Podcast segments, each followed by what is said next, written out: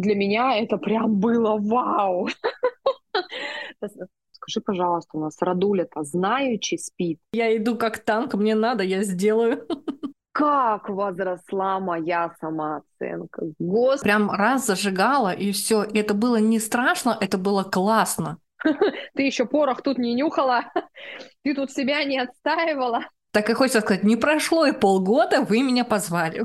Аллилуйя, ну наконец-то свершилось чудо. На директора по маркетингу. А потом раз ты ему начинаешь такие мысли выдавать, иногда мысли, откуда я это вообще знаю? Да, я умею делать деньги. Все, я в этой жизни удалась. Думала тогда я. Привет-привет всем! Это 14 выпуск подкаста «Истории с точки Б», где я и ведущая Брянских Юлия, и мои гости, которые приходят и рассказывают свою историю становления пути и к профессиональной деятельности. Сегодня у меня в гостях Рада Горяйнова. Добрый день всем. Рада, давай сразу начнем. Расскажи, сколько тебе лет и чем ты сейчас занимаешься? Мне сейчас 36 а, лет, и я занимаюсь эзотерикой. Я мастер Таро, мастер-учитель целительской системы Рейки, а также я являюсь а, модератором сообщества Код публичности. Смотри тоже, да, как интересно, у тебя эзотерика вместе с сообществом, это все объединяется, тебя дополняет, правильно? Конечно. У меня по моему аркану личности, по моему социальному предназначению, это помогать людям. И если мне приходят в жизнь а, инструменты, как эзотерические, как социальные, да, просто человеческие дружеские отношения, если человек попадает в мое поле и скажем так, я слышу, да, возможно, даже не а, прямой, да, запрос а, о помощи, но вижу, что человек а, готов покоммуницировать, а, взять какую-то полезность от меня, то я максимально открыта всегда к диалогу. Именно поэтому вот и попала в сообщество, где на безоплатной основе максимально делюсь своим опытом, со своими знаниями, подсвечиваю девчонкам какие-то моменты, помогаю им в достижении их целей. У тебя именно помогающая профессия. Тебе будет сразу вопрос, с детства хотела всем помогать? Или наоборот, в детстве ты была более закрытым ребенком? Или наоборот, у тебя вообще были какие-то другие склонности другие э, предрасположенности? Что ты, может, вообще о чем-то другом мечтала? В детстве, когда а, всех, вот знаете, спрашивали, кем ты хочешь стать, Васенька? Я хочу быть э, машинистом, да, или я хочу быть президентом. Там, кто-то хотел быть королевой красоты. Я отвечала на этот вопрос очень смешно и не стандартно для, наверное, моего тогдашнего поколения, для моего окружения. А, я отвечала, что я хочу стать хорошей женой и хорошей мамой но активным ребенком я была с детства. Я, кто будет стишок учить? Я, кто будет танцевать? Я, то есть я всегда была максимально проявленная, с годами моя проявленность только усиливается, скажем так. А в какие кружки ходила? Чем увлекалась? А, в школе я вообще была очень самостоятельным ребенком, который на все кружки записывался всегда сам. Ого. То есть, меня, да, а, у меня никогда не было давления со стороны родственников, там, мамы или папы, то есть э, меня, я всегда приходила, говорила, вот там, Маша куда-то там пошла, или я увидела там объявление, мы жили в небольшом э, городке, в Чувак уж называется, он и сейчас еще есть, а, и вот я где-нибудь там объявление по городку гуляю, у нас 36 домов, мы все, скажем так, э, свободно тогда перемещались между домами, как-то так не было, чтобы со двора не ходи. А, я вот пойду, увижу объявление, прочитаю, оп, хочу. Я занималась изделиями с бисера, и макраме, плетением на коклюшках, изделия, картины из кожи я делала. Музыкальную школу я тоже сама у нас на клубе увидела – объявление, набор э, на обучение фортепиано. Я сама сходила, спела там песню, потом смотрю, бегаю, смотрю, написано, кто прошел отбор, нашла свою фамилию. Прихожу домой, говорю, мама, мне нужно фортепиано. Я поступила в музыкальную школу. Вот, если уже брать эм, старшие классы, с 7 на 8 класс, я перевелась из нашей Челябинской, из нашей Чувакушской школы 82-ю гимназию. А, мою подружку родители повезли туда на собеседование. Я говорю, попросилась, говорю, у меня деньги есть, можно я с вами съезжу? Меня взяли. Я там вот с чужими родителями, uh-huh. с подружкой тоже прошла собеседование, пришла домой, говорю, мама, я поступила в гимназию, тебе необходимо съездить подписать документы. Гимназия на ЧМЗ. И там вот я начала играть в КВН. 9, 10, 11 класс я играла в КВН, мы ездили даже в другие города, нас на Первом канале ОРТ показывали, у меня есть эта видеозапись. То есть я такая всегда была активистка, да, как в этом фильме. Кто поедет на стройку? Я. Я. Да-да-да, я как раз этот фильм я. вспомнила, да? Я. Да, вот именно я всегда вот за, то, что, во-первых, не знаешь, что делать, делай шаг вперед. И второй момент, да, ну, наверное, такой мой девиз по жизни. Война план покажет. Если к тебе пришла какая-то информация, если к тебе пришла какая-то возможность от Вселенной, да, вот тебе что-то предложили, и ты в моменте не испытал какого-то внутреннего физического, эмоционального сжатия внутри, да, что тебе захотелось уменьшиться, то я всегда иду вперед. И даже если вдруг там я, куда я пошла, да, я получаю какой-то опыт, мне муж вот часто говорит, ну вот зачем ты туда ходила, ты же вот недовольна осталась, там, ну, допустим, да, что-то не получилось. Я говорю, ты понимаешь, что это да, негативный, но это опыт, исходя из которого я сделаю выводы. И пойду дальше, исходя из этого, да. Конечно. И в следующий раз, попадя в такую ситуацию, я уже буду знать, как там действовать, как эту ситуацию трансформировать и вывести в плюс. Это колоссальный опыт и позитив. Я в этом вижу только позитив. Ты с детства была самостоятельным ребенком, которая сама записывалась на кружки, сама определяла, куда ты хочешь, даже в гимназию сама подала документы. Немногие дети да, могли вообще вот так вот более осознанно понимать, вот я хочу вот сюда, а мне нужно вот здесь. Да? За многие детей все равно как бы в детстве решают родители, и родители их ведут. А у тебя именно вот так вот с самого начала началось. Да, но вот в институт, вот в институт я попала все-таки, наверное, принимая решение не сама, как бы там не сердцем, не каким-то откликом. Там я пошла за социальным мнением. Было модно. Я пошла на менеджмент. О, на менеджмент. Кстати, ни дня не, да, кстати, ни дня не работала ни по одной из профессий. У меня два высших образования, но я считаю, что в институтах, в школах нас, по сути, учат учиться всю оставшуюся жизнь. Да, это тоже так. Ты выбрала менеджмент именно потому, что это было модно. А еще какие-то специализации рассматривала или только понимала, что вот в менеджменте там круто, туда все идут, и я тоже пойду? Я на тот момент встречалась с молодым человеком, и можно сказать, что это, наверное, какие-то сейчас как модное слово были абьюзивные отношения а он учился на менеджменте. Поэтому, соответственно, я так попала, наверное, под его давление, и других вариантов, ну, скажем так, я их не видела, как шоры на глазах были. А родителям, когда сказала, что пойду на менеджмент, они всегда были за мой любой кипиш. Поэтому как-то вот раз и попала. А на втором курсе института нам предложили получить по результатам пяти лет обучения два диплома. Если нам дочитают недостающие э, предметы, а, направление было оценщик. Вот. Я тоже у родителей спросила, потому что все это же платно.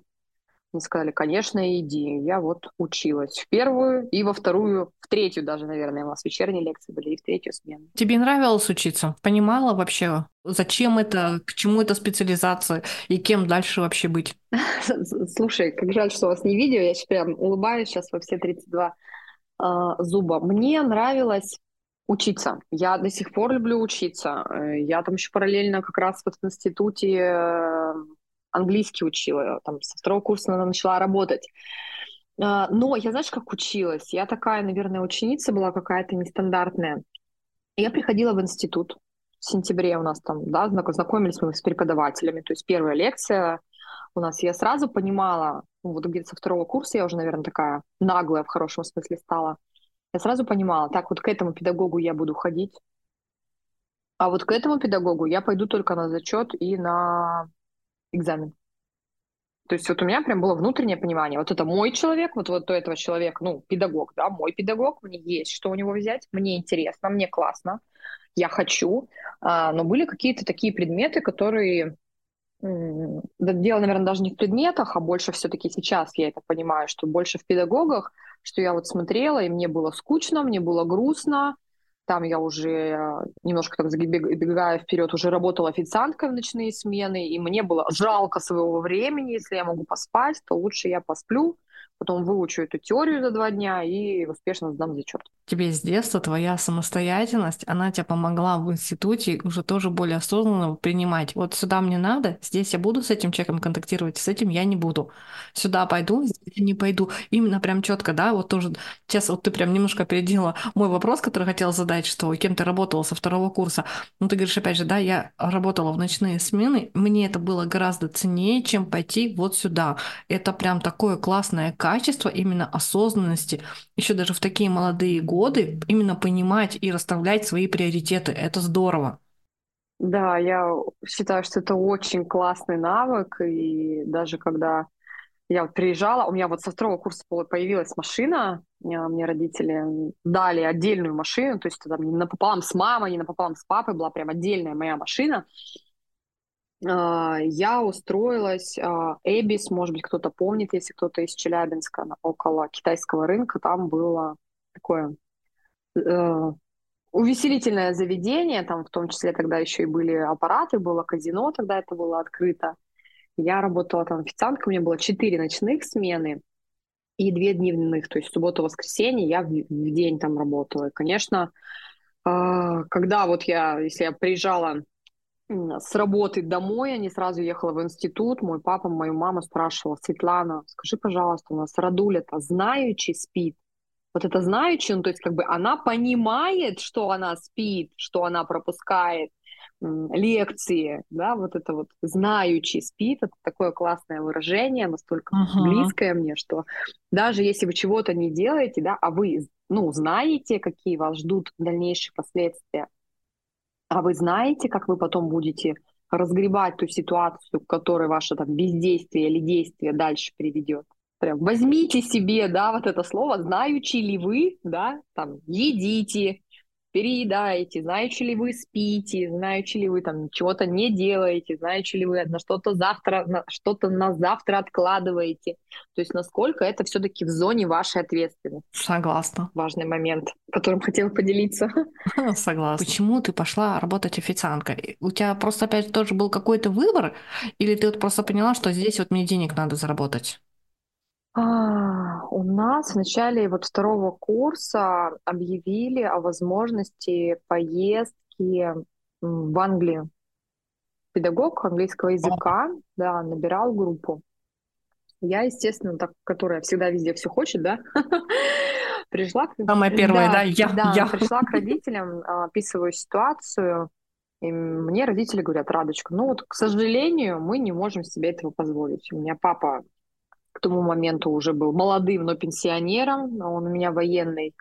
А мама у меня в свое время была библиотекарь. К тому моменту она уже и продавцом успела поработать в обычных там ларьках продуктовых и так далее. То есть, э, опять же, два высших образования я параллельно получала, английский, да, все это платно, и мне вот родители сказали нет.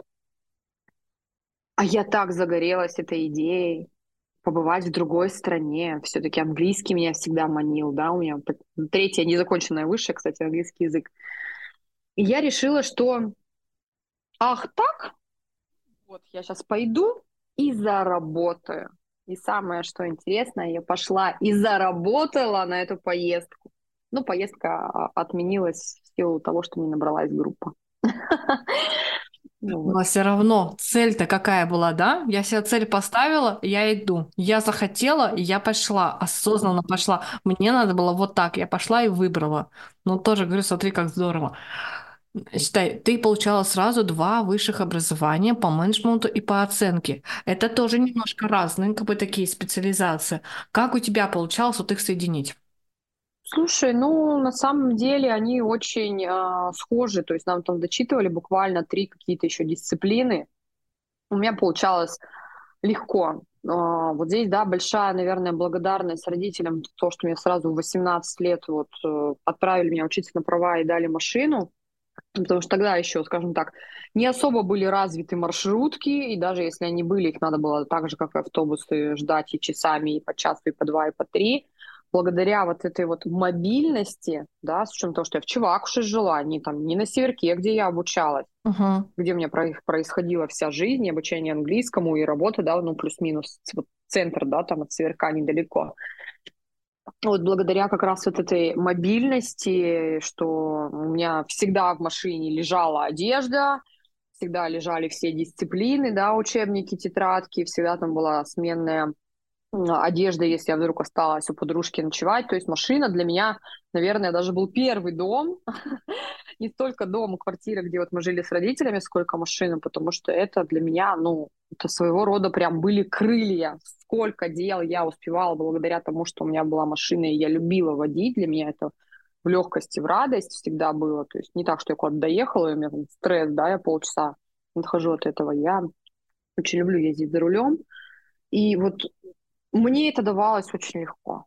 Очень легко, играючи, несмотря на то, что два высших образования, английский, работа, ухажеры, все это вот получалось очень, ну, наверное, как раз-таки вот э, благодаря раз, э, грамотному расставлению приоритетов, как я сейчас, да, вот со своей стороны, там, своего возраста, размышляю, наверное, я уже тогда вот, да, понимала, что вот как ты подметила верно, вот сюда не пойду, вот здесь важнее. И меня как-то вот эта моя чуйка, что ли, она, как бы сказать, не подводила.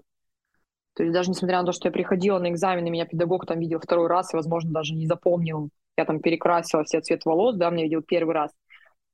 Я все дисциплины сдавала на 4 и 5, и ни у одного педагога не было ко мне каких-либо претензий, что я не ходила. Вот ни одного. Никто мне там не заваливал, не, не ругал, там, не оставлял, там, не знаю, на второй год. Абсолютно. То есть, как бы сразу меня задавали, конечно, вопрос, почему вы не ходили? Я говорю, ну, вот у меня такая ситуация, вот я работаю, у меня два высших, там, на два высших иду, как бы вот просто не успеваю. Поэтому я все выучила, учила все ночами, к сожалению. Давайте я вам просто задам и все. Угу. Да, да, к сожалению, учила не на ваших предметах, но я же выучила, поэтому как-то ну, норм, адек, адекватно. Не сказать, что я там считаю, что это было ужасное время моей жизни. Так самое классное, наверное, время. Вот в то время, которое я прожила вот таким образом, институтские годы, если бы я могла их прожить еще раз, я бы прожила бы точно так же. Самое тоже, знаешь, иногда, а, я помню, когда мы сидели в институте, вот ты мне говоришь, это первый курс, у нас введение специальность, приходит мужчина, прикольный преподаватель, и он такой сидит, говорит, вот вам сейчас 18 лет, а ему бы было, по-моему, как раз вот тоже около 40. Для меня это еще так, ну, такой взрослый дядечка у нас тут пришел, как бы мы тут 18-летний. Он говорит, вот вы сейчас молодые такие. А, но самое очень интересное, я бы в ваш возраст не вернулся. Вот я бы не хотел бы снова попасть в 18 лет. И ты сидишь, ты понимаешь, как бы, ну, сейчас же так классно, типа, мы молодые, мы тут только развиваемся, у нас тут любовь, у нас тут самое начинание, мы тут себя только понимаем, а он не хочет. Как это так? И вот только, знаешь, спустя столько времени лет, да, мне самой 37, ближе к 40, я тоже понимаю, например, что я в свои 18 лет, как бы, я не хочу вернуться. Я это уже прожила, я опыт получила. И даже бы если я вернулась, я бы, наверное, так же бы его прожила чтобы прийти именно к той, которая я есть здесь сейчас. Нет, я бы хотела вернуться, но я бы не меняла. Я потому что еще раз снова это пережить, да. Вот, вот, вот, я тоже говорю, да, да, да, да. Вот я говорю, пережить это еще раз, чтобы прийти именно там, где ты есть. Потому что классно. Потому что ты получил именно тот опыт, который тебе прям нужен был, он тебя шел, так заложено было. Просто вот это, говорю, это прям вообще классно. Ну, когда вот, говорю, 18 лет, когда у тебя одно такое мышление, когда ближе 40, совсем вообще прям по-другому человек, конечно, думает. Хорошо. Ты закончила институт, получила сразу два высших образования. Куда пошла работать? Ты дальше продолжила также официанткой работать, либо ты, наоборот, начала уже искать себя? Ну, официанткой я работала всего лишь вот со второго на третий курс, получается. Так, где я еще? До этого я еще в школе, у меня был мой первый опыт работы. Меня к папе на работу устроили. Я там ходила за продуктами, ксерокопировала бумажки, отправляла факсы, ну такая разнорабочая. А вот после института сразу, как я вышла, я сразу начала себе искать. Лето я отдохнула. А, и, но понимаю, что в сентябре сейчас будет очень большой спрос да, на вакансии. Я где-то в августе начала искать работу, и я сразу начала себе искать менеджера по продажам.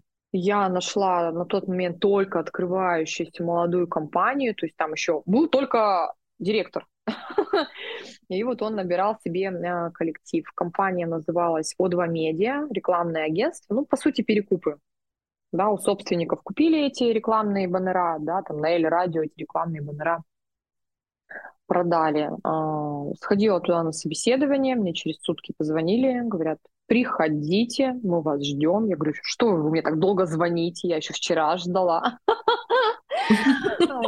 Меня взяли на работу, нас взяли двух девочек-менеджеров, я вот молоденькая, только после института, вторая девочка уже такая с опытом была, ей так уже было к 30, нам предложили три варианта мотивации, ну, то есть зарплаты.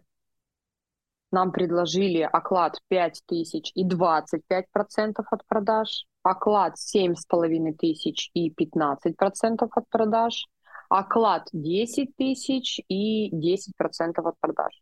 Как вы думаете, что выбрала я? Самый первый. Да, я выбрала самый первый, потому что я считаю, что всегда наши результаты зависят от нас самих. Вот, и как сейчас... Так хочется сказать, я это и знала, я это ожидала. Да, и вот... Потому как ты самостоятельный, я иду как танк, мне надо, я сделаю. Ну, там вот было очень тяжело. Первые три месяца звонить по холодной базе, новая компания только открылась, большинство тогда компаний работали на откатах. Это первые три месяца я реально получала 5000 рублей.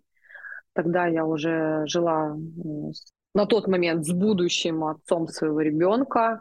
То есть у нас такая, ну, молодая, пусть и гражданская, но семья, да, и вот эти пять тысяч, они меня, конечно, очень сильно угнетали. Но через полгода, вот ровно на шестой месяц своей работы, я по тем временам заработала 50 тысяч рублей. Ого! как возросла моя самооценка. Господи, я вот в тот момент я поняла, что все, в этой жизни я могу стать хоть кем, я могу заработать сколько угодно денег, все в моих руках. Это здорово. До 50, это реально, это большой скачок, это x10 и за полгода полгода, это шик, это просто, просто. Я тогда, вот у меня было, это выпало на мой день рождения, и я взяла своих родителей, я взяла на тот момент свою самую близкую подругу, вот гражданского мужа, и мы пошли в ресторан. И в ресторане потратили, ну, почти всю эту сумму. Но я так гордо все заказывала, и потом так гордо оплатила сама uh-huh. этот счет. И это было самой такой, наверное, даже победой вот, вот именно то день, тот день рождения, даже, даже, ну, не сумма, да, а вот насколько я себя чувствую. Само ощущение. Всё, я самостоятельная, да. Да, я умею делать деньги, все, я в этой жизни удалась. Думала тогда я. Но это все равно, это была важная веха, которое тебе нужно было пройти. Ты должна была вот именно как раз вот это прочувствовать, да, принять внутри себя, что я столько могу. Если я смогла сделать x10, я потом смогу сделать x100, x200 и так далее. Я знаю, что я могу. Иногда как сложно в себе, ты знаешь, просто элементарно разрешить себе, да, и принять, что Все я это убеждения могу. ограничивающие, они как раз вот именно мешают нам масштабироваться, развиваться и так далее. Вот это прям тоже важная такая часть, которая тебя прям так раз, тебе двери так открыли, открыла, то такая, окей, я пошла, я могу. Верно. Вот не добавить, не убавить. Так и было. Хорошо. Полгода ты там проработала. Куда пошла дальше? Ну, не совсем там, конечно, понравилось, что как-то так. Раньше мы тебе 5 тысяч платили, а тут 50. Вот, я уволилась из этой компании, и я пошла работать как раз к собственникам рекламных конструкций, дизайн-мастер они тогда назывались.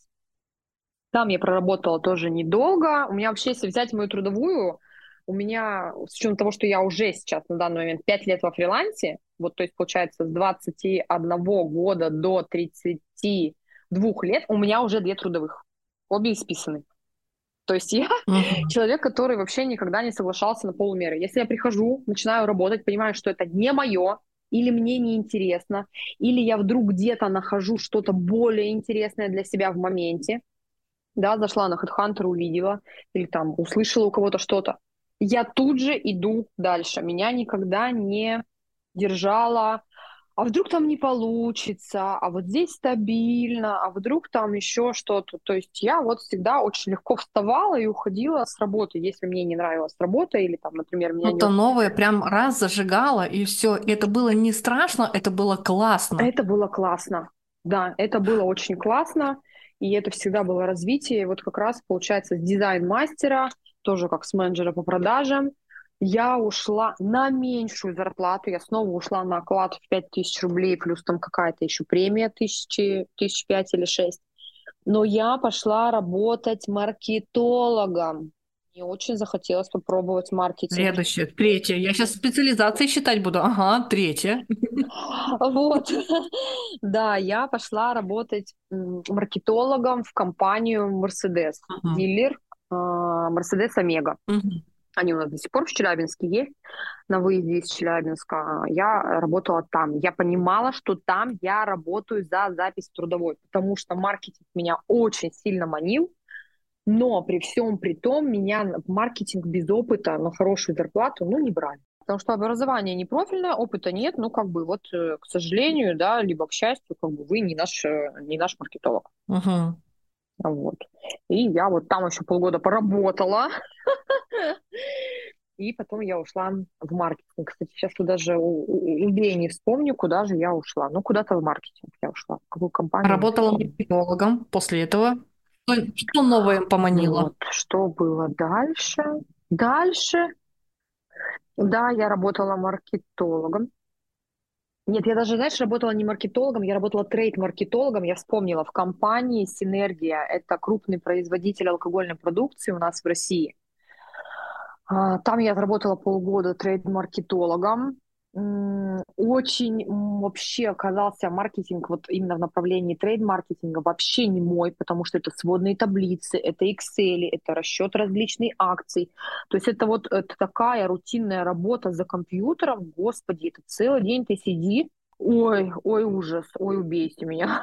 Рада про открытие, рада не про таблицы. Да, да, да. Вот, и как раз про открытие. Ну, то есть в трейд-маркетинге я не прижилась, и меня там, ну, меня, ну, мне предложили уволиться, скажем так. Не скажу, что я уволилась или там еще что-то. Мне предложили уволиться, я уволилась. И в этот момент как раз, а это был перед Новым годом, две недели перед Новым годом, я работаю перед Новым годом не ищу, думаю, что я займусь, наверное, поиском в январе. А, и в январе на Рождество мы съездили к бабушке в гости, я вернулась уже на тот момент, я в Копейске жила отдельно от родителей, вот с гражданским мужем, родители в Чувакуше. И я приехала и, ну да, все мы знаем, как это происходит, сделала тест и узнала, что я беременна. Угу. И без работы. Какой был шок? Шок был позитивный, причем я сразу знала, что будет девочка. Не знаю откуда, то есть у меня, знаешь, такое вот ощущение, как будто, ну, дети только девочки рождаются. Я тебе снова руку пожму, честно, говорю, я тебя встречу, мне тоже так, знаешь, все говорили, у тебя так живот на мальчика похож или еще. Я говорю, да, да, да. Я знаю, у меня будет девочка, это будет дочь. Вот, то есть, понимаешь, когда я видела эти две полоски, я сразу начала думать, господи, как я девочку назову. То есть сразу же вот это было в голове. Но, видишь, как бы немножечко тут это же, получается, осложнялось тем, что теперь же как-то надо на работу выйти, успеть, пока не видно живот. Uh-huh. Ну, я решила, что я, наверное, не хотела бы каких-то работодателей, э, ну, скажем так, подставлять, да. Я что сделала? Я снова обратилась в дизайн-мастер, благо я оттуда ушла э, по-доброму, по-хорошему. Я пришла к руководителю и говорю, вот так-то, так-то. Я говорю, я беременная, мне скоро в декрет, ну, возьмите меня, пожалуйста, работать, потому что там была белая официальная вся зарплата, высокая, хорошая зарплата была. Я говорю, возьмите меня, пожалуйста, вот. ну возьмите меня. Да, вот возьмите меня, как Елена Воробей. И меня взяли с большой радостью, то есть я подняла там э, уровень продаж, все, все как, все, все договоренности, которые я обещала сделать со своей стороны, как менеджер по продажам, я выполнила и спокойненько ушла в декрет. Угу. Уже в декрете так случилось, что когда родилась дочка, а, дочке исполнилось два месяца, я стала инициатором развода нашего гражданского брака, да, мы так официально не расписались, хоть у нас свадьба и была uh-huh. с отцом а, ребенка. Свадьба была, но бутафория у нас была. Красиво все, конечно, но печать в паспорте мы не ставили. Через два месяца, как Танька родилась, а, мы вот расстались. После Нового года, в феврале месяце, у меня умирает папа. В тот момент, конечно же, мне казалось, что мир рухнул, все, да, я без мужа, без папы. А, мама у меня в таком состоянии очень тяжелом была. Маленький ребенок, 4 месяца, да, практически еще там uh-huh. на груди. Ну, то есть это, это очень такой прям момент, в который я э, собралась в кучу и решила, ну, а кто теперь будет у нас в семье решать мужские обязанности? Ну, наверное, это буду я. И я одела на себя вот эти вот два остальных атрибута и, собственно, с этим вот, да, и с этим, собственно, пошла жить. А, это, получается, февраль. В августе в августе 2000. Это какой год был? 2013. В 2012 я родила, в 2013 мне стала папа. Феврале.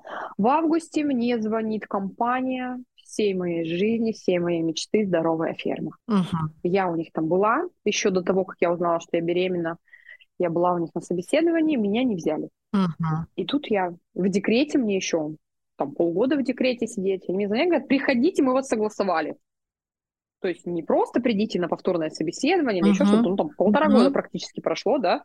Я уже родила, уже ребенку там почти год. Uh-huh. Он мне звонит, говорит, приходите к нам работать. Так и хочется сказать, не прошло и полгода, вы меня позвали. Полтора. Полтора, Юля. Полтора, вот, да. И да. прошло полтора года, и вы меня позвали. Ну, я, наверное, подумаю. Нет? Да, приехала, ну, я говорю, вы знаете, говорю, вообще-то в декрете, и как бы и то, и все. Они такие, ну, как бы, декрет же, как бы, не болезнь, да, вы же не умираете. Вот. Э, приехала мама с работы, я с ней поговорила, мама знает и помнила на тот момент, как я хотела попасть в компанию «Здоровая ферма». Я считала, что у них самый стильный маркетинг. Давайте вспомним, как они развивались. Это две птицефабрики, это свинокомплекс, это яичная продукция, это молочная продукция. Тогда «Здоровая ферма» — это просто была такая махина Челябинской области. Их э, розничная сеть тогда еще была. Но это же там теорема просто отдыхала по сравнению с этой с розничной сетью здоровой фермы. Мы с мамой поговорили, договорились о том, что вот сейчас на первое время мама возьмет а, отпуск, да, у нее там отпуска были накопленные. Мы начали подыскивать а, частный садик. Естественно, в здоровой ферме я сказала о том, что мне вот необходима определенная сумма в рублях, и мне необходимо, чтобы, скажем так, меня взяли то ли там на полставки, то ли по договору ГПХ, сейчас не буду э, придумывать. В общем, чтобы у меня сохранились декретные, потому что декреты у меня были неплохие, 12 тысяч. И их терять, конечно же, не хотелось. И вот, получается, в конце августа месяца я уже вышла на работу в здоровую ферму. Взяли меня продукт-менеджером а, по направлению свинина.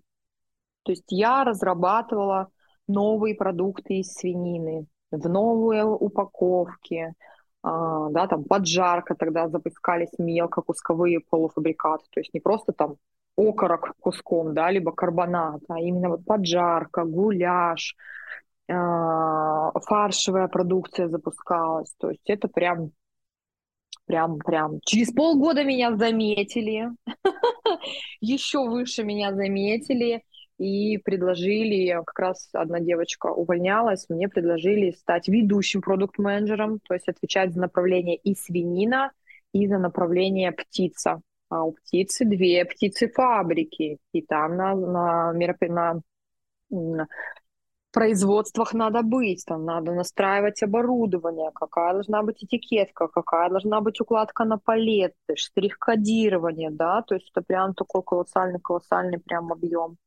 работы. Это, кстати, вот самое долгое место моей работы. Там я отработала два или два с половиной года. Два, два с половиной года. Угу. Но... Для меня это прям было вау. Какая разница для тебя была в твоих глазах, когда ты в маленькой небольшой компании работала и вышла в такую большую компанию, большое производство? Это же совсем другой бизнес-процесс, это совсем другое производство, ну, вообще другой, другая планета, можно так сказать. Да, это статус, это, извините, понты мои, да, это я уже ходила на работу не в джинсах и свитере, у меня был всегда какая-нибудь классическая юбка в обтяжку, на мне всегда были чулки, на мне всегда были колготки, всегда рубашка, а, да, ну какие-то платья даже если, то это все равно такое строгое. Сейчас с ужасом а, вспоминаю это время, потому что именно тогда я абсолютно закрыла доступ к своему телу в плане комфорта я не носила то, что удобно. Я носила то, что носили все топ-менеджеры. Потому что на тот момент меня уже воспринимали а, ну, в принципе, кое я являлась, не документально, но по факту я была зам директора по маркетингу, и, соответственно, я была на всех сборах генеральных директоров площадок, э, гендиректора всей группы компаний, да, директора операционные, директора производств, площадок, коммерческий директор. Я со всеми этими людьми, мне там, да, до 30 лет, там все дяденьки, тетеньки, там 50-55 лет, а, финансовые директора, да, и вот мне на их фоне, конечно же, там в платьишке с рюшечками быть нельзя. Опять же, когда ты приходишь на производство, где тебе нужно что-то вменить, а маркетинг в этой компании стоит над всеми и над производством, ну тогда, да, стоял, uh-huh, и над uh-huh. продажниками. То есть маркетинг это вообще был в здоровой ферме. Направляющий э, вектор.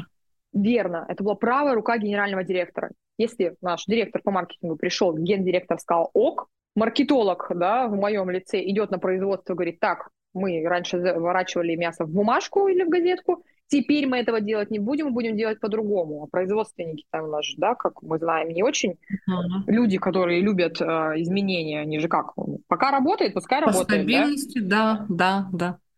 Главное стабильность. Главное, чтобы было одно и то же. Мы привыкли делать так, мы так не делаем. Поэтому, конечно, вот, э, вот и вот этот облик, да, вот этот мой дресс-код в том числе, это было все для того, чтобы, ну, скажем так, отстоять свои границы, да, показать свою значимость, манипулировать людьми, заставлять их делать то, что они не хотят, ну, по дьяволу, да, по аркаду личности, а дьявол, кто будет слушать, тот поймет. То есть это, конечно же, мне очень хорошо удавалось, то есть я очень хороший манипулятор. Вот. Но тогда, естественно, этого манипулятора своего я проживала в минусе, да, для достижения своих личных целей. Смотри, проработала там два с половиной-три года. Почему ушла? А, наш директор по маркетингу наконец-то собралась в декрет. Я уж не знаю, какая птичка ей что напела. Почему-то, непонятно было вообще для всей компании, она на свою должность оставила не меня, а новенькую девочку, которая ей почему-то была более угодна, хотя не обладала абсолютно никакими там. А хотела попасть а, на эту должность сама? Конечно, я ждала этого все, я там, я проработала два-два с половиной года, но я уже через год, а, и все, я уже чувствовала, что мне скучно, что мне грустно. Мне уже не надо, когда было тогда в тот момент ходить на производство, писать какие-то служебные записки. У меня на тот момент уже был такой статус и такая сила слова, что мне достаточно было просто позвонить. Да, я это ждала. И вот когда поставили надо мной человека, который там работал всего на тот момент два или три месяца в области ну, маркетинга именно здоровой фермы, там первые два раза я на совещание к ней, ну там один на один, да, сходила, мне говорят, что надо делать. И самое главное, ладно, что надо делать, когда мне говорят, надо делать вот так, а я понимаю, что в рамках этой компании это так не работало никогда и не будет работать, и я знаю, как это сделать лучше, но мне говорят, нет, ты будешь делать так, как я сказала, да, а здесь подрыв уже моего авторитета из разряда девочка, ты меня собралась учить, да, ты еще порох тут не нюхала, ты тут себя не отстаивала, вот прям моя фраза в голове, думаю, сказать хотела, да, что пороху еще не нюхала, пришла два месяца от роду, но уже объяснять двухлетнему сотруднику, как надо делать. Да, причем э, здесь, ну, я, у меня нормально все с субординацией, я, ну, как бы нормально всегда относилась, там, даже когда там в других компаниях, да, менялось мое руководство, ну, то есть я всегда могла объяснить, то есть вот мне дают, когда задача, у меня всегда подход такой, мне дали задачу, я рассказываю, как я вижу это сделать, вы мне это либо согласуете, либо скажите, как по-другому делать. Да, ну то есть как бы я открыта всегда.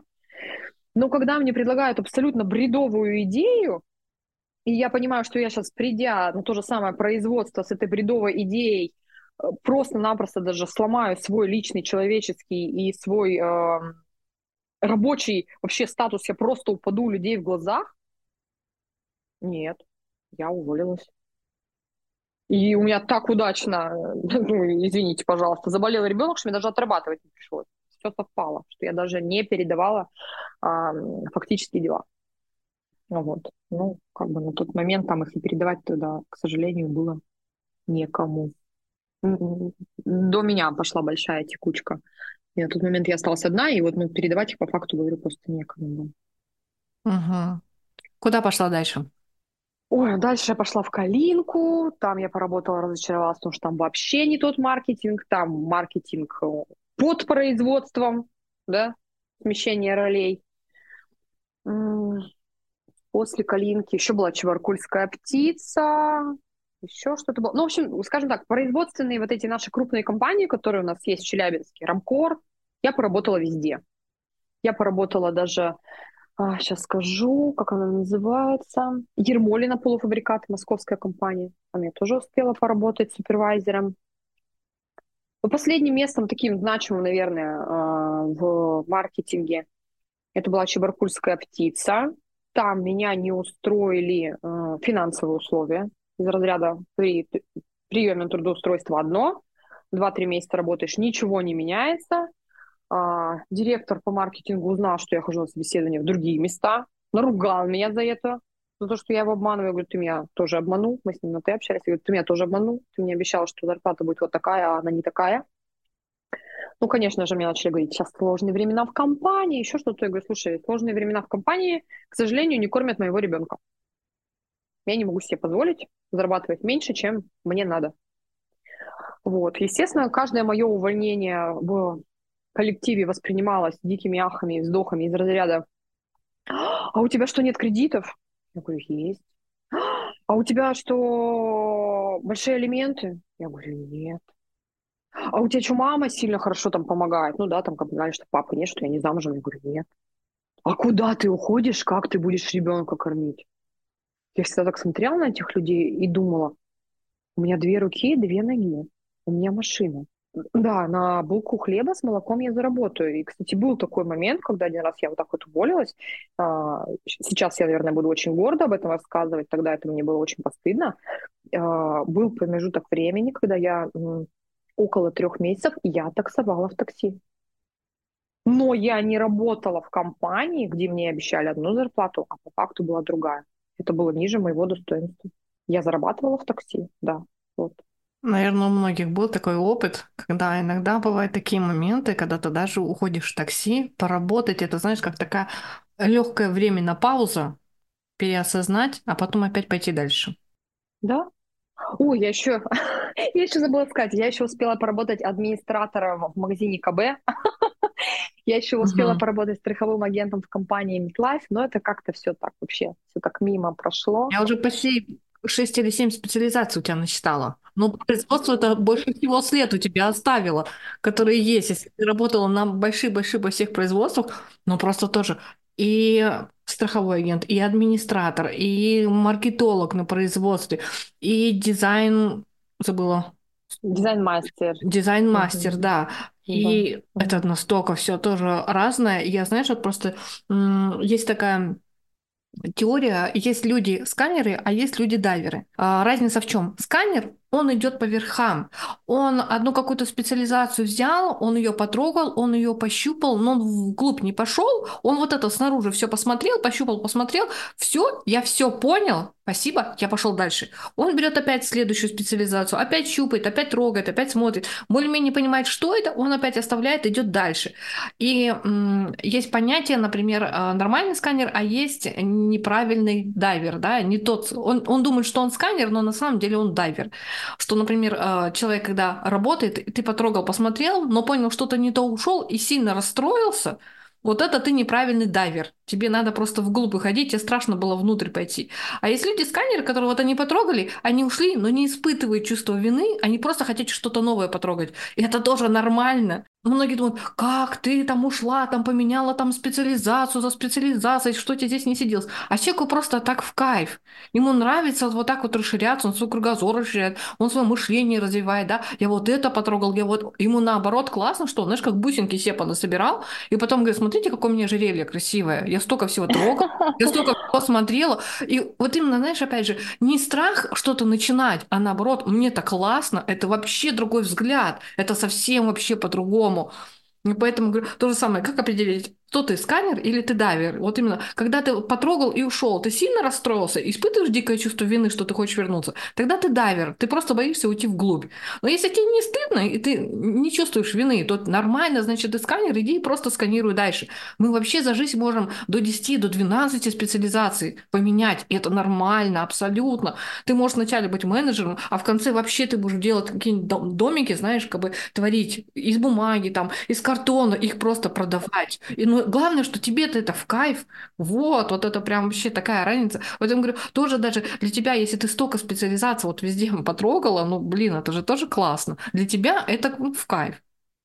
Да, для меня это в кайф.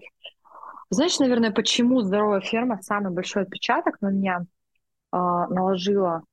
Потому что, во-первых, ну, во-первых, я туда очень сильно хотела, и я туда попала, да, это вот тоже из той э, серии, где мне, наверное, нелегко далось. То есть все остальные места работы меня всегда брали легко. А вот здоровую ферму я хотела, но почему-то, да, вот там такой промежуток времени меня не брали. Я реально до сих пор считаю, что тот маркетинг, который был выстроен в компании «Здоровая ферма», это самый лучший маркетинг, ну, вот из тех, которые я видела, из производственников нашей Челябинской области это правильный, грамотный европейский маркетинг, потому что маркетинг у нас пришел из Европы, и переделывать его на русский лад и подкладывать маркетинг под производство и продажи, это в корне неверно. Это уже не маркетинг, это рекламщики, которые делают то, что сказала производство. Это твой базис, который, да, ты получила. У меня приходила Лариса Кенни на интервью, вот у нее тоже, знаешь, история, она преподаватель английского, и она тоже вышла в компанию, где она увидела вот этот базис того, как строится работа, как идет взаимодействие, как вообще руководство сотрудниками а, взаимодействует, как работает. Вот это сама основная бизнес-модель. Вот она тоже запомнила и пошла дальше. И для тебя тоже здоровая ферма, она сработала как твой базис. Ты загрузила так, вот это вот основной, основная база, на которую надо ориентироваться ориентироваться. И дальше все остальные компании ты сравниваешь с этой базой. Если она подходит под вот это мышление, под вот этот правильный базис, Паттерн. тогда угу. я да. пойду дальше. Да. Но это же хорошо, что ты как раз вот это поняла. Это такая важная часть на самом деле, очень важная для нас. Ну, вот еще понимаешь, самый что интересный момент, а, выйдя из здоровой фермы, вот мы сейчас уже идем к моей точке Б, по крайней мере, в моей голове, да, угу. я поняла, что я начала падать. Меня маркетинг, куда бы я ни пошла, как будто начал выплевывать. Мне начинали предлагать менее интересную работу. То есть, понимаешь, после здоровой фермы у меня так завышенный ценник, да, я супермастер. Меня было готово взять в Челябинской области любое производство, но не все себе могли меня себе позволить финансово. Не все мне могли предложить тот функционал, который я хотела бы. То есть мне там могли, знаешь, просто а, этикетки заказывать, предложить вместо того, чтобы разрабатывать продукты. Ну, из разряда мы маленькие, у нас там производственных мощностей там типа не хватает, и еще что-то вот так вот. И вот э, все вот эти года, получается, пять лет после здоровой фермы, весь мой другой маркетинг, меня вот реально, у меня вот прям такое прям выражение, да, маркетинг меня выплевывал, потому что после Чебаркульской птицы а, я ухожу работать а, маркетологом в кафе, ресторан, даже не помню, как это правильно а, классифицировалось, Джоли Ву у нас напротив Йоргу был, московская франшиза открывалась здесь у нас. Я не успела у них отработать два месяца. Естественно, меня эти два месяца еще и не успели меня трудоустроить, потому что что там, два собственника, да, а, администраторы, руководительница, управляющая, ну, в общем. И ударяет коронавирус. Вот мы пришли к моему переломному моменту в точку Б. Ударяет коронавирус. Мне звонят, говорят, знаете, Рада, спасибо вам большое, мы не можем сейчас себе вас позволить. давайте мы вернемся к нашему с вами сотрудничеству, когда закончится коронавирус. Потому что мы закрываемся. Через, через два. Да, ну потому что общепит-то закрылся, получается, по факту. Тогда еще не знал, насколько на год, через два, через три. И в этот же момент так случилось, что у меня у мамы обостряется ситуация с ее сердцем. И ее начинают готовить ну, к очень сложной операции. И врач мне лично тогда, когда вот мы с мамой ходили, он меня отвел в сторонку, и он мне сказал, Рада, вот эта операция, вот здесь у вас два выхода. 50% что она, у вас мама останется лежачей, 50% что мы отсюда ее сразу в морг отправим. Вот вы как, будете оперироваться или нет? Ну или как бы поговорите со своей мамой, потому что мама-то хотела оперироваться, а врачи-то вроде как не особо хотели браться. Угу. Это же их статистика. Конечно. Сколько людей они успешно прооперировали. Везде статистика вот. в любом месте, да. Да. И вот в этот момент да, я понимаю, что там, буквально через неделю вот мама идет на эту операцию. Headhunter, естественно, закрылся. Ну, закрылся, я имею в виду, в смысле никаких новых вакансий там, естественно, не появлялось. Объявили коронавирус, да, сокращения пошли массовые и так далее, и так далее. Я после разговора со своим руководителем, естественно, в полном шоке. У меня мама на операцию ложится, у меня ребенок, а, копеечные алименты, у меня просто шок. Я достала, у меня есть гвозди, я постояла на гвоздях, прорыдалась, прооралась, прокричалась. Думаю, ну а, а что делать? Думаю, пойду в интернет посижу.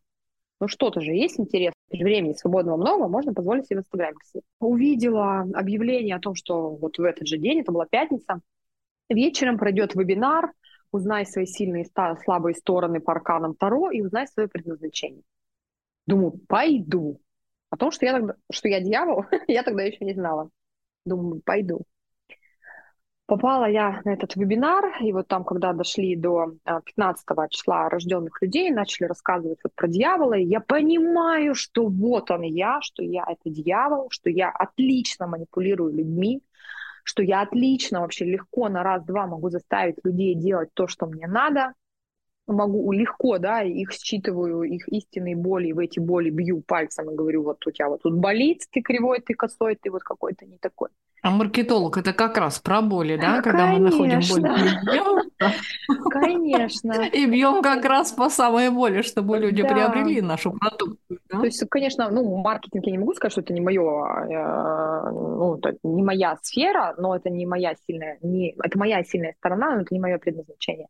И вот потом про этих uh-huh. дьяволов рассказывают в плюсе, что предназначение, -то, ну там, конечно, мы еще считали аркан предназначения, ну как бы в общем, да, мы там все это просчитывали. И получается-то, что я живу по минусу, а моя-то задача-то кармическая, с которой моя душа в этом воплощении рады пришла, это помогающая профессия, помогать людям. Не заставлять, а помогать помогать. И вот в этот момент, вот это, знаешь, меня как будто молния ударила. Я на последние деньги, которые у меня были на карточке, я покупаю это обучение. Так я пришла второго. Вот так, за 15 минут вебинара благодаря всем сокращениям, увольнениям, маркетинг меня выплюнул и, наконец-то, выплюнул меня туда, куда мне и надо было прийти. Ну, ты видишь, каждый раз маркетинг тебя показывал, тебе не здесь, иди, иди.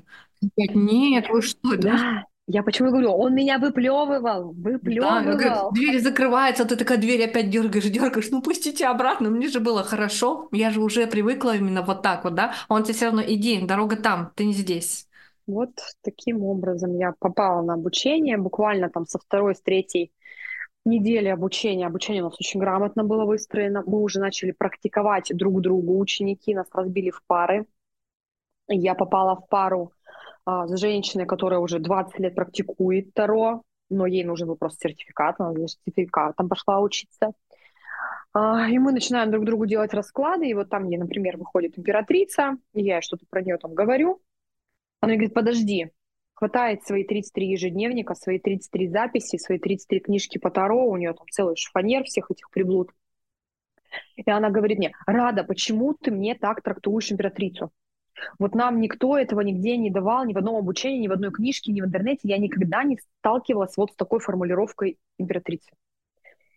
Я говорю, Надь, я тебе попала, я правду сказала? Она говорит, да. Она говорит, ну как ты это прочитала? Я говорю, я не знаю. Вот понимаешь, я когда делаю расклад, у меня рот открылся, вот, знаешь, такое ощущение, как будто мне вот что-то в темечко загружают, знаешь, как диск, жесткий диск, файл какой-то, да, загрузили, и я вот... Я тебя, знаешь, поддержу, потому что иногда, когда с человеком сидишь, знаешь, вот общаешься, да, а потом раз ты ему начинаешь такие мысли выдавать, иногда мысли, откуда я это вообще знаю? Почему? Вот у меня как-то раз это пришло просто в голову, а я сижу, транслирую, транслирую. Да, и вот там на, на второй, на третьей неделе мы начали друг друга практиковать, а еще через неделю, через две у нас уже пошла практика, ну, из разряда зовите друзей, там, знакомых, да, маму, папу, бабушку, дедушку, делать расклады им просите от них обратную связь. И я начала звонить своим знакомым из разряда, пожалуйста, ну можно я сделаю вам расклад, вы мне просто скажете, я вот там попала, не попала, угадала, не угадала, да, вот такой момент. Ты знаешь, у меня не было ни одной неоплаченной консультации. Мне оплатили все донейшн. И все, все сказали, что рада. Uh, у меня даже история есть такая, что одна девочка была на такой консультации, и я тогда, ну, на вопрос, к чему она стремится в личной жизни, да, что какое у нее главное событие в этой жизни, у нее вышел старший аркан Солнца, я сказала, говорю, ну, как бы ты стремишься к ребенку, и если ты будешь продолжать в этом а, направлении, ну, да, как, собственно, будете с мужем работать в этом направлении, говорю, ребенок будет. Я ее встретила через год с лялькой, она тоже здесь в Парковом живет, с коляской. Мы с ней разобнимались, она расплакалась, она говорит, вот как ты меня тогда прочитала? Она на тот момент уже, оказывается, была беременна сама об этом не знаю. Ну, не знаю. Угу. Ну, не знаю, да. И вот так вот потихонечку, маленечку, естественно, денег там каких-то больших сразу не было, потому что это были консультации из разряда часовые, там 300 рублей, 200 э, рублей.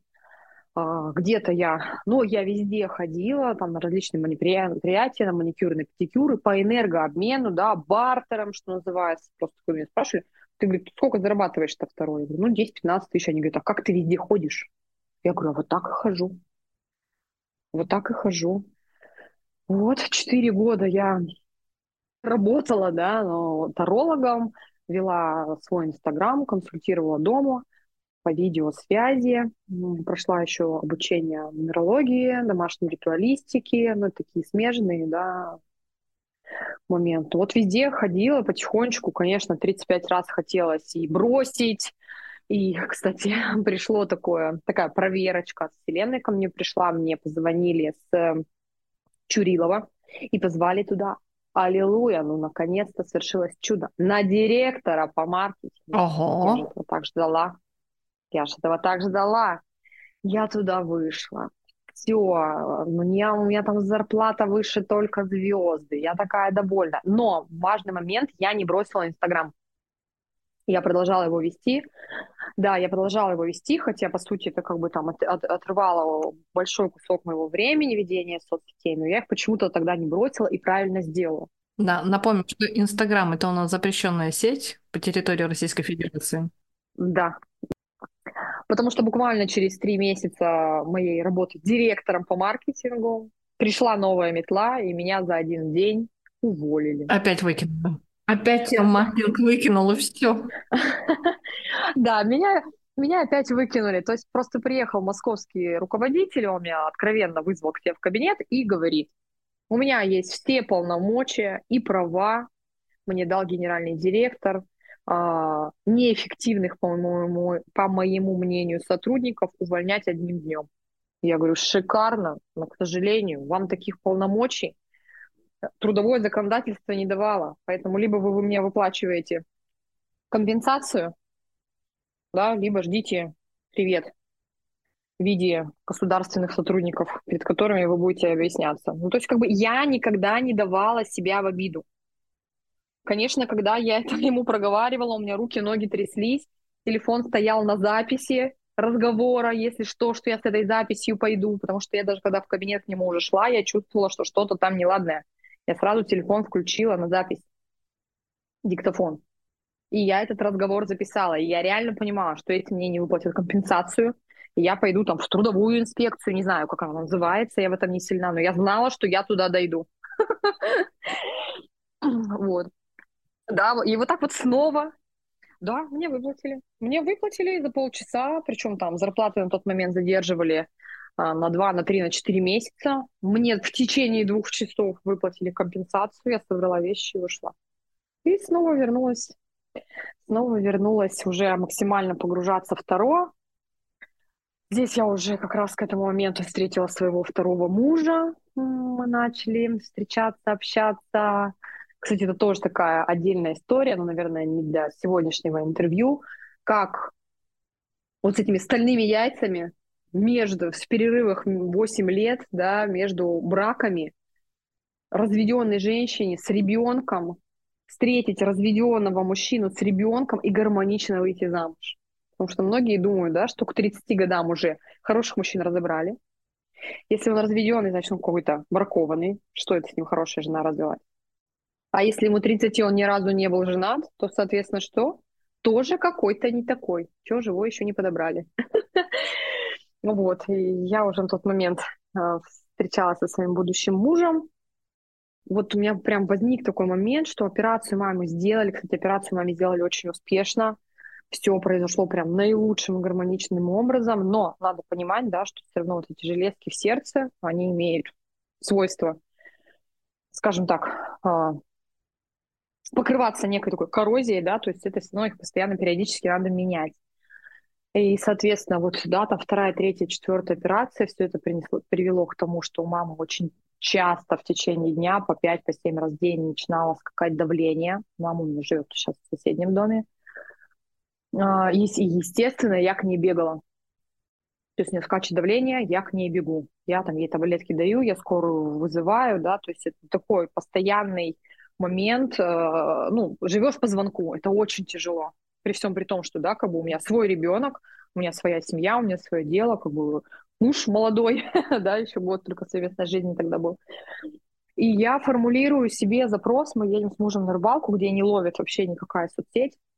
Я формулирую себе запрос и говорю, слушай, говорю, надо что-то с этим делать но я понимаю, что я не поменяю ей новое сердце. Я такая говорю, ну слушай, ну может быть какая-то, не знаю, иголки, какая-то восточная медицина, что-то доцелительское, вот что-то должно же быть, ну как ей помочь, ну как-то же люди с этим живут, как-то же их социализируют.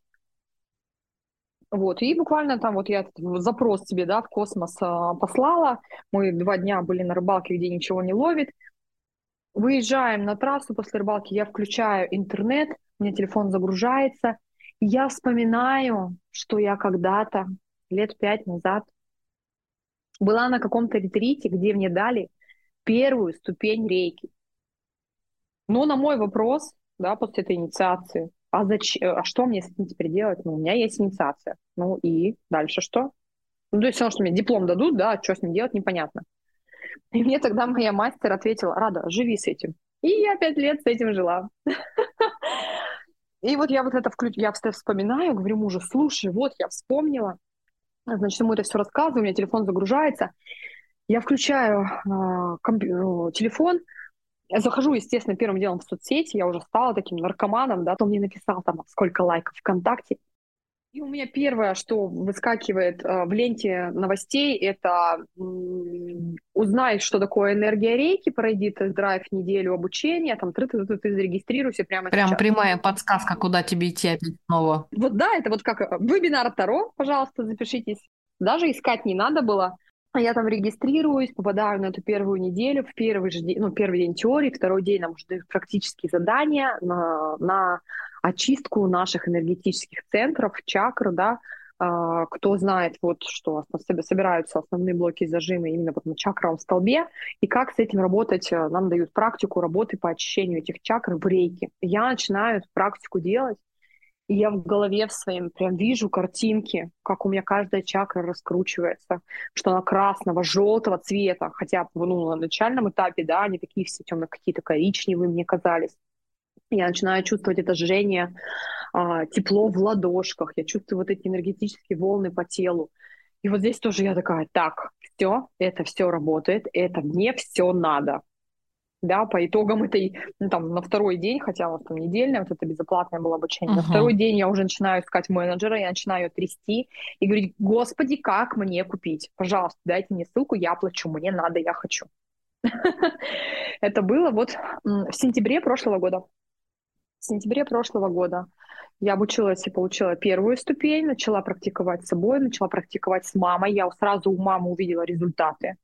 То есть даже несмотря на то, что все сеансы я делаю дистанционно, тогда делала дистанционно, сейчас мама сама уже с собой работает, я ее обучила в том числе. Вот. И буквально за пять минут у нее всегда давление приходит в норму. И она так, ну я понимаю, на этот, ну у меня первая ступень, да, там вторая ступень, а, ну я понимаю, что я м- все равно, получается, живу по звонку. Я в цитрусе плаваю, и мама звонит, говорит, рада сделать мне сеанс. Да, и я там, там сажусь на лавочку и как начинаю делать этот сеанс и так далее. Uh-huh. Поэтому я вот получила четвертую ступень, то есть мастера-учителя, когда я могу эти сакральные знания передавать им обучать. Я получила, да, обучила маму, мама теперь сама с собой практикует. Все, у нее отлично, все идет в гору. А, даже плановая операция, которая должна была быть, ее отменили. Тром прососался, записали ее в книжечку «Невероятно, но факт». Вот, получив такие результаты, конечно, я начала работать там с друзьями, с близкими, знакомыми. Сейчас я выхожу максимально, да, уже несу эту сакральную информацию вот в массы, в люди и рассказываю об этом уже громко и уверенно и в Нельзяграмме, и ВКонтакте. А в декабре 23 года я открыла свою лицензированную школу эзотерики имени Рады Горяйновой. Теперь я еще и официально выдаю людям сертификаты они, проходя обучение, получают дополнительную либо основную профессию, да, которые могут монетизировать. Это, наверное, самый такой важный глобальный момент моего расширения э, в плане да, нести людям информацию, нести людям полезность в 2023 году. И это, собственно, моя точка Б! моя точка Б. Это же здорово. А теперь давай, смотри, сравним, как ты ощущаешь себя сейчас, какие у тебя ощущения, и когда ты маркетологом работал на предприятии. Вот просто представить две рады. Одна рада маркетолога крупного производства, да, которая хотела быть директором, которая э, подчинялась кому-то, да, и рада, которая сейчас занимается вот этим своим делом, открыла свою школу. Какие у тебя ощущения? Юля, это вообще два разных человека тогда, несмотря на то, что я считала, что я в своем месте, меня все слушаются, я работала чуть ли не 24 часа в сутки, всегда на телефоне, вдруг кто-то позвонит, вдруг один директор, вдруг другой директор.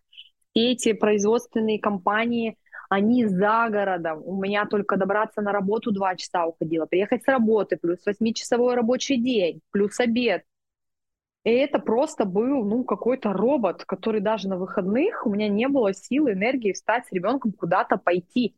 У меня были деньги, у меня возможности не было физической. Желания, сил жить, проживать свою жизнь. Я была просто винтиком в системе. Сейчас, сейчас я человек, который предоставлен сам себе.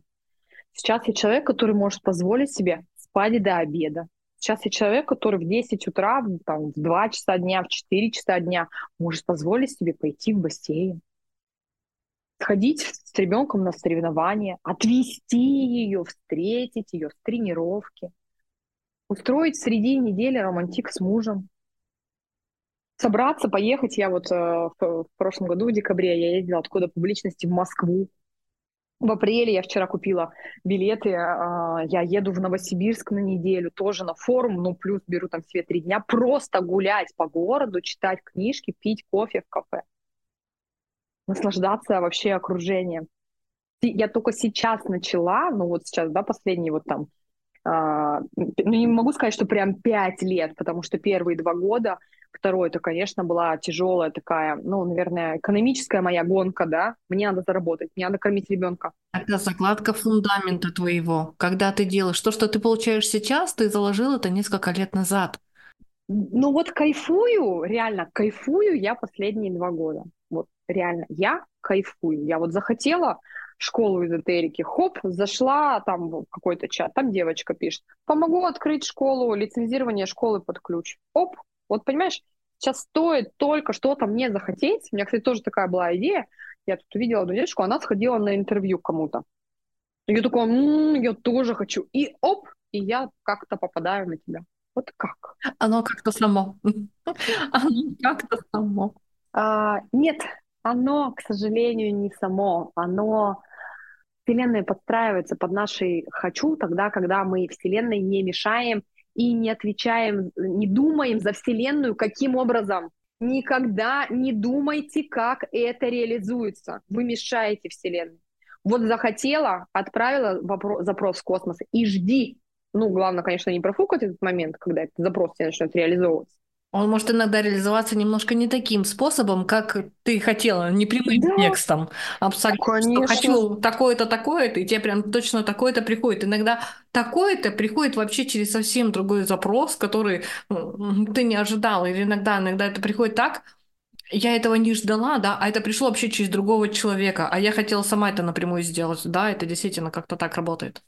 Ну, а еще очень часто у нас обесценивается, знаешь, какой момент, ну, когда ко мне девчонки приходят работу, на работу с финансами, мы там какой-то промежуток времени, например, там месяц с ними работаем, они говорят, у меня ничего не изменилось, мне зарплату не подняли, но при всем при этом, ты понимаешь, они там выиграли вот сюда путевку, тут она получила скидку 50% на какое-нибудь пальто за 100 тысяч, Тут какая-нибудь подружка там из Челябинска переезжает в Москву, ей оставила какой-нибудь там, не знаю, сервис, о котором она мечтала всю свою жизнь. И если человеку деньги напрямую на карточку не пришли, человек считает, что его финансовый поток не расширился. Но это же в корне неверно.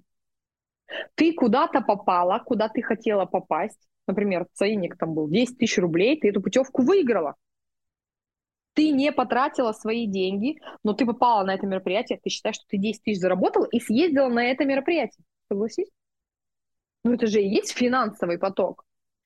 И люди очень часто, вот даже когда, вот, да, про то, что мы Вселенную не слышим, нам дают, ну, возможно, да, я соглашусь с тобой, Юля, абсолютно на тысячу процентов, нам могут дать просто в другом видоизмененном состоянии, но нам же все равно дали. Да-да-да. Это измененное состояние, оно для нас может быть более наилучшее, чем то, как мы просили раньше.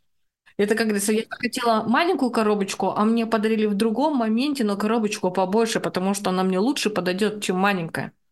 Да, или человек хотел, чтобы ему э, занять другую должность, больше работать, чтобы ему дали больше зарплату, чтобы, например, куда-то на что-то деньги потратить. А тут раз, и он выиграл эти, эту путевку куда-то. Так тебе Вселенная, получается, дала еще и наилучшим образом. Тебя не заставили больше работать, тебе не, не навешали на тебя другой функционал. Ты находишься в том же самом дзене, а эта путевка тебе пришла. Я, кстати, вот так путевку в, в апреле в Турцию забирала. Тоже в прошлом году. Видишь, это как хорошо.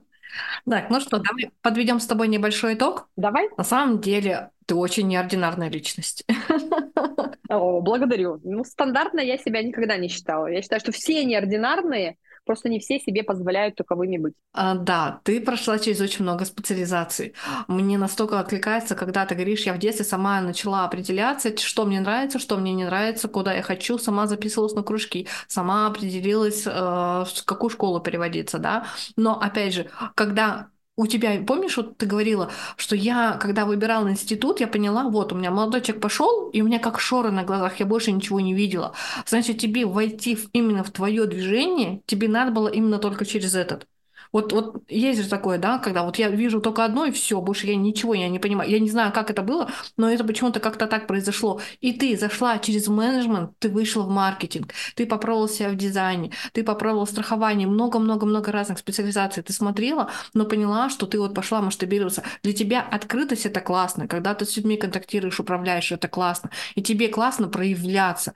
Помнишь, то же самое ты говорила, что всякие статистика, таблицы и так далее, это другой тип личности. Это вот реально, это не про тебя, это ты как красная, а это зеленая. Это разные вообще люди, не сопоставляющиеся. То есть, как бы ты тоже смогла сделать свою оценку приоритетов и сказать, это я не хочу, я пошла дальше. А это тоже такое важное иногда качество взять и самой себе признаться, сказать, что я это не хочу и отпустить. Не просто сидеть и как бы думать, а именно взять, отпустить, выбрать какой-то. Да, не с точки зрения я да. плохая, у меня да. не получилось или я не способна, а именно с точки зрения, ну это не мое, не я где-то буду круче. Да, круче. да. И вот, и все, и ты пошла дальше. И как вот именно, знаешь, сейчас вот именно осознавая свою жизнь, да, ты понимаешь, что маркетинг тебя выкидывал. Тебя жизнь именно брала, она прям вот так вот раз разворачивала, тебе говорила, это не здесь, тебе не сюда. Здесь ты не будешь вот именно так реализована на те проценты свои, да, а, как ты могла бы. Ты можешь лучше. Тебе, знаешь, грубо говоря, весь маркетинг, говорю, двери закрывали, говорит, ты можешь лучше, иди туда. Но ты все равно опять Да, пытаешься да, вернуться. А она опять тебя выкидывает и говорит, нет, ты можешь лучше, иди туда. И все. И вот именно вот эта вся ситуация, говорю, кризис и пандемия на самом деле это была такая мощнейшая перетрансформация вообще для всего мира. И сколько людей говорят, как они именно прямо э, в пандемию сменили специализацию, как они по-другому вообще начали на мир смотреть, по-другому начали э, переосознавать жизнь, да, как бы масштабироваться начали. И здесь у тебя тоже сложилось так, что у тебя захлопнулось все, и ты осталась сама с собой наедине и начала понимать, чего ты хочешь. Ты раз, и у тебя попался вебинар про Таро, и ты такая поняла, я хочу сюда я пошла. И именно вот так вот это все так сложилось прикольно, что сейчас у тебя вот проработав 5 лет, да, и ты открыла свою школу, ты поняла про систему рейки и так далее, и так далее, и ты растешь дальше. И вот мы с тобой вживую, да, знакомы, я вижу, что какой ты яркий и лучезарный человек. С тобой очень хочется общаться, с тобой очень хочется болтать, разговаривать и вообще на любые практически темы. Поэтому я, я тебе, честно, как бы желаю твоего дальнейшего развития. Ты прошла непростой путь, да, и это путь переосознания, это очень большой путь. Это даже, как говорится, кто-то иногда бывает это в 40-50 переосознает, а ты это в 36 сделала. И даже раньше, да. Вот это, Да, раньше. это, это классно. Когда мы начинаем что-то переосознавать, мы начинаем просыпаться, да, а для чего я здесь, а зачем я пришел в этот мир, это очень сильные люди, которые как раз вот именно а, могут сделать гораздо больше, чем даже они это об этом думают. Поэтому я тебе желаю развития и масштаба. Прям очень сильно желаю. Благодарю. Если что, я обращусь к тебе за помощью. С радостью, да. Если будет что-то, какой-то вопрос по твоей сфере, Юля, мы с тобой это и обсуждали э, вчера. Да, с большой радостью поработаю Мгм. с тобой. Благодарю тебя за возможность рассказать о себе, э, подсветить кому-то важные моменты, да, девочки, там, мальчики, кто это будет слушать. Возможно, в нашей жизни все. И 90% успеха— это поверить в себя. Пока мы дышим, мы можем все. И еще один важный момент. О, моя любимая песня сейчас э, на данный момент. А, Случайности не случайны. Просто очень часто, да, вот представьте себе, что вы муравьишка, и вы смотрите на слона, что-то сейчас происходит, да, в ситуации, в мире, в вашей жизни происходит какой-то слон. Но мы муравей, мы маленькие. И на данный момент мы можем только увидеть, что слона нога, а, нога слона, да, сейчас нас раздавит. И мы боимся, да, там, прячемся, еще что-то. Но на самом деле все происходит наилучшим гармоничным образом для нас. И только спустя время, когда вы увидите эту всю ситуацию, то есть этого слона целиком, а не только его ногу, вы поймете, зачем эта ситуация или конкретный человек вам были даны. И как вот, да, говорят, не было бы несчастья, счастья, да несчастье помогло. Поэтому, когда вам кажется, что весь мир рушится и вся вселенная против вас, помните, что вы любимец, что вы любимица. И это все для чего-то вам во благо. Это я согласна. Вот, наверное, это да. такой посыл, Да, посыл, согласна. подводящий итоги, мотивирующая нотка. Мне, знаешь, как мне тоже в жизни очень сильно помогает, когда приходит какой-то кризис, это не для того, чтобы э, сказать, какие да, мы нехорошие, а это наоборот понять, для чего мне это дано. Именно переделать не за что я это получил, а для чего мне это было дано? Как раз именно кризис — это всегда момент трансформации. Кризис — это хорошо. Мы от этого растем. Это наш рост, это наш скачок. Здесь как раз понять, переоценить тот опыт, сделать переоценку да, своих ценностей, понять, извлечь уроки из того опыта, который я получил, значит, просто пришло время перейти на новую ступеньку и пойти дальше. Там отпустить и ступить ногой на новую ступеньку. Да, если вы сами понимаете, что вы это не вывозите, ну не можете сейчас оценить, да, не можете там как-то принять эту правильную трансформацию. Сейчас мы в эре Водолея. Все помогающие профессии из разряда астрологи, тарологи, нумерологи, а, рунологи и так далее. Идите к специалистам, вам подсветят вот того самого слона со всех сторон. Приоткроют вам эту завесу, и вы уже уверенно начнете двигаться вперед, реально зная и понимая, в чем ваша сильная сторона, в чем ваша слабая сторона, и какие подарки Вселенной вас ждут. Что важно не пропустить. Пользуйтесь, даже если вы эксперт в самой, что ни на есть твердой нише, у меня тоже есть такие клиенты, которые вот приходили ко мне из разряда поржать, они прям так и говорили, говорят, ну удиви меня. И теперь это самые серьезные постоянщики, которые раз в три месяца ходят и сверяются со своим маршрутом. Ну, там, конечно, не могу назвать эти имена, там uh-huh. высокие люди, которым не по чину они все приходят. Это же конфиденциально. Я говорю, конечно, uh-huh. конечно, конфиденциально. Поэтому обращайтесь за помощью, если вы не можете сами. Это не страшно. Это Попросить можно, человека это помощи. Нужно. Да. Да. Ну все тогда. Пока-пока.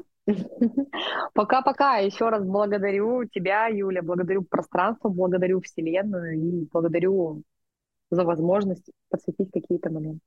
Пока-пока. Пока-пока.